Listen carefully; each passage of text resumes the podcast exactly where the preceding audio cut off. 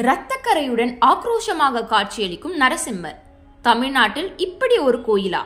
நாமக்கல் மாவட்டம் சாலிகிராமம் பகுதியில் மேற்கு பக்க அடிவாரத்தில் குடைவரை கோயிலாக அமைந்திருக்கும் பிரபலமான கோவில்தான் ஸ்ரீ லக்ஷ்மி நரசிம்ம கோயில். இக்கோவில் சுமார் ஆயிரத்தி ஐநூறு ஆண்டுகளுக்கு முன்னதாக முதலில் தேவதச்சனால் உருவாக்கப்பட்டு பின்னர் எட்டாம் நூற்றாண்டில் பல்லவ மன்னனால் புனரமைக்கப்பட்டது.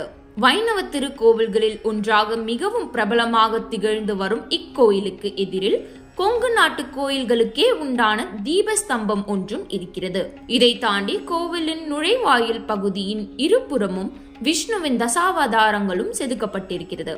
இத்திருத்தலத்தில் நரசிம்மர் மூலவராக இருக்க நாமகிரி லட்சுமி தாயார் அவரது துணைவியாக இருக்கிறார். ராமானுஜர் கணித மேதையாக ஆனதற்கு இந்த தாயார்தான் காரணம் என்று சொல்லப்படுகிறது. அதனாலேயே இந்த நாமகிரி தாயாரை வந்து வழிபட்டால் பேச்சு திறனும் கல்வி திறனும் சிறப்புற்று இருக்கும் என்றும் குறிப்பாக கணிதம் என்றாலே கசப்பு என்று ஒரு காத தூரம் ஓடும் மாணவர்கள் இந்த தாயாரை வந்து வழிபட்டால் இன்னும் சிறப்பாக மேன்மையடைவார்கள் என்று பக்தர்களால் பெரிதும் நம்பப்படுகிறது. அதே போன்று நாமகிரி தாயார் வீற்றிருக்கும் இதே தளத்தில் சேனை முதல்வர் கருடாழ்வார் உடையவர் சீதா ராமர் லக்ஷ்மணர் நம்மாழ்வார் பாமா ருக்மணி கிருஷ்ணர் தேசிகர் லக்ஷ்மி நாராயணன் விநாயகர் ஆகியோர் எழுந்தருளியுள்ளனர். எங்கிருக்கும் ஸ்ரீ லக்ஷ்மி நரசிம்மர் தன்னுடைய வலது காலை பூமியில் ஊன்றி இடது காலை மடித்தவாறு வைத்து வலது கரத்தில் ரத்தம் அடிந்தது போலவும் இடது கை தொடையை அழுத்தியது போலவும் அசுர மன்னன் இரண்யனை வதம் செய்த தோற்றத்திலும் பின் வலது கரத்தில் சங்கும் பின் இடது கரத்தில் சக்கரமும் கொண்டு கம்பீரமாக காட்சியளிக்கிறார். வரலாற்றின்படி நரசிம்ம பெருமாள் ஹிரண்யகாசிபுவை அழித்து உக்கிரமாக இருந்த நிலையில் அவரை சாந்திப்படுத்த அவரின் புகழை போற்றி பாடிய பிரம்மன் இடது புறத்திலும் சிவபெருமான் வலது புறத்திலும் வீற்றிருக்கின்றனர். மும்மூர்த்திகளை கொண்ட ஸ்தலமாக ஈரோட்டில் உள்ள மகுடேஸ்வரர் இருந்தாலும் மும்மூர்த்திகள் ஒரே ஸ்தலத்தில் ஒரே சன்னதியில் வீற்றிருக்கும் பெருமை இந்த கோவிலையே சேரும். இது போன்ற வினோத தோற்றம் கொண்ட நரசிம்மரை இங்கு தவிர வேறு எங்கும் காணவும் முடியாது தரிசிக்கவும் முடியாது என்ற பெருமையை பெற்றிருக்கிறது இக்கோவில். இன்னும் சிறப்பாக நரசிம்மரின் சன்னதிக்கு நேராக உள்ள சுவரின் சாளரம் வழியாக ஆஞ்சநேயரை காண முடியும். ஆனால் ஆஞ்சநேயர் நரசிம்மரை காண முடியாமல் அவரது கால்களை மட்டும் காண முடிந்ததாகவும் அமைந்திருக்கிறது. இந்த ஸ்ரீலக்ஷ்மி நரசிம்ம பெருமாள் கோவிலுக்கு நேர் எதிரில் சுமார் ஐநூறு மீட்டர் தூரத்தில் பதினெட்டு அடி உயரத்தில் மிக அழகான தோற்றத்தில் காட்சியளிக்கிறார் ஆஞ்சநேயர். இது உலக புகழ் பெற்ற ஆஞ்சநேயர் கோவில் என்ற பெருமையை பெற்றிருக்கிறது. இங்கிருக்கும் ஆஞ்சநேயர் ஆண்டுக்கு ஆண்டு சிறிது சிறிதாக வளருவதாக பெரிதும் நம்பப்படுகிறது.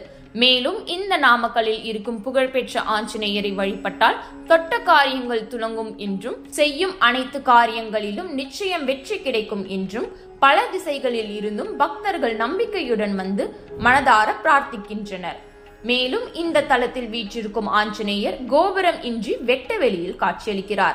இதன் காரணம் ஆஞ்சநேயர் வணங்கும் தெய்வமான ஸ்ரீ நரசிம்ம பெருமாளே கோபுரம் இன்றி எழுந்தருளி இருப்பதால் அவரது பக்தரான ஆஞ்சநேயருக்கும் கோபுரம் வேண்டாம் என்று இங்கு அமைக்கப்படவில்லை என்று சொல்லப்படுகிறது. பல நூறு ஆண்டுகளுக்கு முன்னர் லட்சுமி தாயார் இந்த நாமக்கல் பகுதிக்கு வந்து திருமாலை நோக்கி கடுமையாக தவம் இருந்தார் பிரகலாதனை அசுர மன்னன் இரண்யகாசுபுவிடம் இருந்து காப்பாற்ற அவரை வதம் செய்த நரசிம்மர் நேபாளத்தில் சால கிராமமாக இருந்தார். இப்படி இருக்க ராமவதாரத்தில் ராமனுக்கும் ராவணனுக்கும் நடந்த போரில் லக்ஷ்மணன் காயமடைந்து உயிர் போகும் நிலையில் இருக்க சாம்பவனால் அறிவுறுத்தப்பட்டு ஆஞ்சநேயர் இமயமலைக்கு சென்று சஞ்சீவி மலையை கொண்டு லக்ஷ்மணை குணமாக்க பின்னர் திரும்பி அந்த மலையை இமயமலையில் வைத்துவிட்டு வரும் வழியில் நேபாளம் கண்டகி நதியில் நீராடும் போது ஆஞ்சநேயருக்கு ஒரு சால கிராமக்கல் கிடைத்ததாம். அந்த சாலகிராம கல்லை திருமாலின் அம்சமாக கருதி ஆஞ்சநேயர் கொண்டு வர அப்போது நாமக்கல் பகுதியில் சூரியன் உதயமானதால்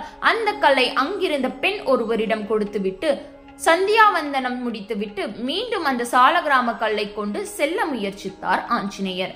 ஆனால் ஆஞ்சநேயரால் சிறிதளவும் அந்த கல்லை நகர்த்த முடியவில்லை.